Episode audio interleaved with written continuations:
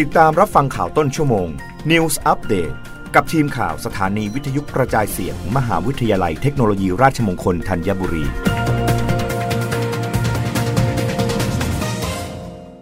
รับฟังข่าวต้นชั่วโมง โดยทีมข่าววิทยุราชมงคลธัญบุรีค่ะ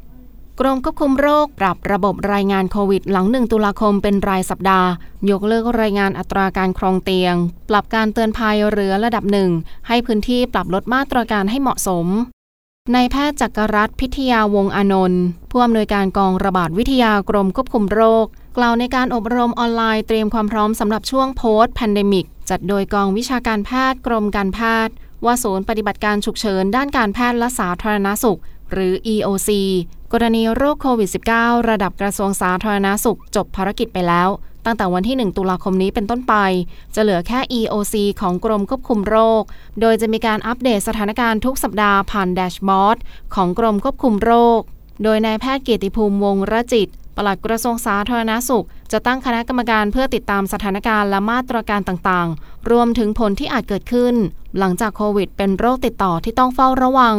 โดยจะประชุมอย่างน้อยเดือนละหนึ่งครั้งสำหรับการรายงานข้อมูลการติดเชื้อโควิดนั้น ภายในสัปดาห์หน้าจะรายงานปรับเป็นรายสัปดาห์ โดยขณะนี้ติดเชื้อเฉลี่ย 600 ถึง 1,000 รายต่อวัน จากทั้งประเทศ ส่วนรายสัปดาห์ช่วงวันที่ 18 ถึง 24 กันยายน อยู่ที่ประมาณ 4,787 ราย ลดลงจากสัปดาห์ก่อนๆ เสียชีวิตลดลง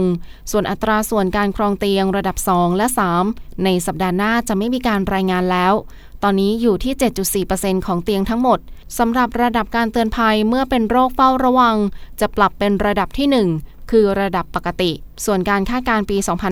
2566 อาจพบการระบาดเพิ่มขึ้น และลดลงตามฤดูกาล โดยเสนอโรงพยาบาลทุกแห่ง รายงานผู้ป่วยรักษาในโรงพยาบาลและผู้ป่วยเสียชีวิตจากโควิด ผ่านระบบ API และปรับเพิ่มในระบบของการรายงานโรคติดต่อที่ต้องเฝ้าระวังต่อไป